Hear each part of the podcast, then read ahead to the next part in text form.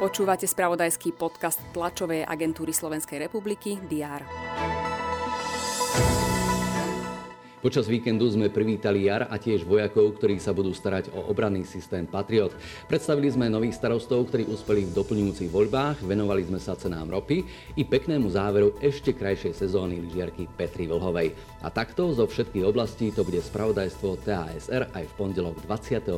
marca. Vítajte pri diári.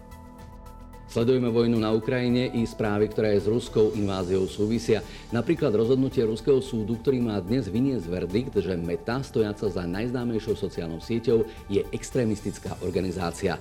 Ruský cenzúrny úrad už na začiatku marca zablokoval prístup na globálne sociálne siete a platformy v Rusku parlamentnom výbore pre obranu a bezpečnosť sa bude konať verejné vypočutie kandidáta na policajného prezidenta.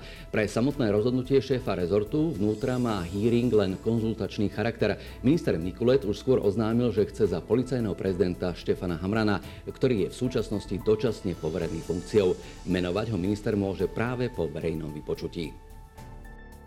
21.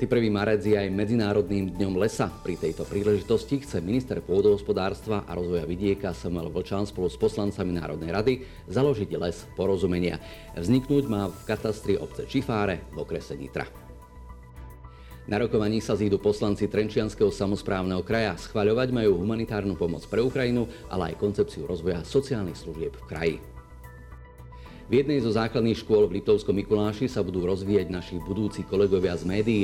V základnej škole Miloša Janošku majú otvoriť multimediálnu učebňu s technickým vybavením pre žiakov, ktorí by sa chceli venovať rozhlasu, rozhlasovej tvorbe či tvorbe podcastov kanadsko-americkej NHL sa dnes uzatvorí prestupové okno pre túto sezónu. O posledných výmenách medzi klubmi budú celý deň informovať športoví redaktori TASR. No a celý tým TASR vám želá úspešný začiatok týždňa. Naše správy sú tu pre vás na Teraz.sk a TASR TV.